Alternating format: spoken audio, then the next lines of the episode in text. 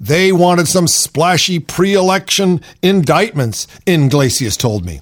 The former prosecutor, himself a Republican, paid the price when he stood up to this vicious attack on citizenship. But Secretary of State Brewer followed the Rove plan to a T. The weapon she used to slice the Arizona voter rolls was a 2004 law known as Proposition 200, which required proof of citizenship to register. It's important to see the Republicans' latest legislative horror show, sanctioning cops to stop residents and prove citizenship, as just one more step in the party's desperate plan to impede Mexican Americans from marching to the ballot box. State Senator Russell Pearce, the Republican sponsor of the latest ID law, gave away his real intent, blocking the vote, when he said, "There is a massive effort underway to register illegal aliens in this country." How many? Pearce's PR flack told me 5 million. All Democrats, too. Again, I asked Pearce's office to give me their names and addresses from their phony registration forms. I'd happily make a citizen's arrest of each one on camera. Pearce didn't have 5 million names. He didn't have five. He didn't have one. The illegal voters, wetback welfare moms, and alien job thieves are just GOP website wet dreams, but their mythic PR power helps the party's electoral hacks chop away at voter rolls and civil rights with little more than a whimper from the Democrats. Indeed, one reason I discovered that some Democrats are silent is that they are in the game themselves. In New Mexico, Democratic Party bosses tossed away ballots of Pueblo Indians to cut native influence in party primaries. But what's wrong with requiring folks to prove they're Americans if they want to vote and live in America?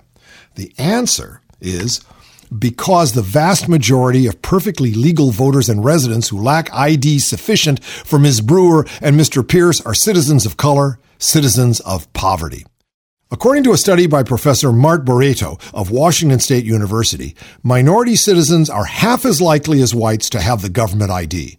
The numbers are dreadfully worse when income is factored in. But that's the point, isn't it? Not to stop non-citizens from entering Arizona. After all, who else would care for the country club lawn but to harass folks of the wrong color? Democratic blue. Giant Toad Supermarket. Attention, all money savers in the Richmond, Syracuse, Tri-City area, and all you wonderful people out at Ed Siegelman's Ground Zero Equal Opportunity Apartments. Yes, our manager, Darwin Paul, has opened up his pants early this Christmas to let you in for the biggest in unhealable deep-cut discounts. Now, agglutinated beans, giant and hypo-sized, 2 for 47 cents. Ma Rainey's Moleskin Cookies, buy the tin at $1.87. Save on Peach Pits, this week only, see our boy at the back. Dog food for the doggy? Well, doggone it, we've got all 6 varieties of Martyr Brand, kidney and beef offal. Talk to Charlie Cranepool, Ed's dad, at our liquor department about choice USDA bourbon and rump roast cocktail party mix. Last and least, there's plenty of seasick fresh produce at our vegetable counter. Don't worry about the flies, we won't weigh them. So wary shoppers, take the lift out of life and drop your load on the Giant Toad. We give double discounted multiple identity stamps. Well, Dave, things are really smoking in Washington, D.C. Really? In Washington? In Washington, D.C. The D.C. consul has legalized medical marijuana and medical marijuana dispensaries for patients who qualify. No, and nobody's going to veto that? Well, no, that consul's of itself. I don't believe that can be overrun by the D.C. committee that they're run by in the Congress. I think that's all just budget and stuff like that. I think it's done. Well, the drug's widespread use, is an open secret in the city, according to the... According to somebody here. Somebody, right. Studies have shown that it has one of the highest rates of use, right? 11% of district residents admit to lighting up over the past year in spite of heavy fines, according to federal surveys. That's who's figured it out. Okay. I'd like to have given that survey. Under the new bill, doctors would be allowed to recommend, but not prescribe. Recommend. So you recommend 2 ounces of the drug for use over a 30-day period. Now, medical marijuana is really strong, okay? I mean, it's dakine. So 2 ounces a month. Imagine what's going to happen when all those legislators, you know, all those guys in the Senate and the House start to like spark up during those long, dull sessions, right? Hey, baby, let's get loose outside. Yeah. Come on. Hey, okay, excuse me, Mr. Speaker, but I just flashed on the fact this is bullshit. I mean, you know, this is bullshit. Wow, it could completely change the face of Congress here. Light up, man. Oh, yeah, this is crazy, man. What are we voting on? Ooh. Hey, McCain, try this. So McCain takes a drag. Yep. And he goes, yep. I ran with who?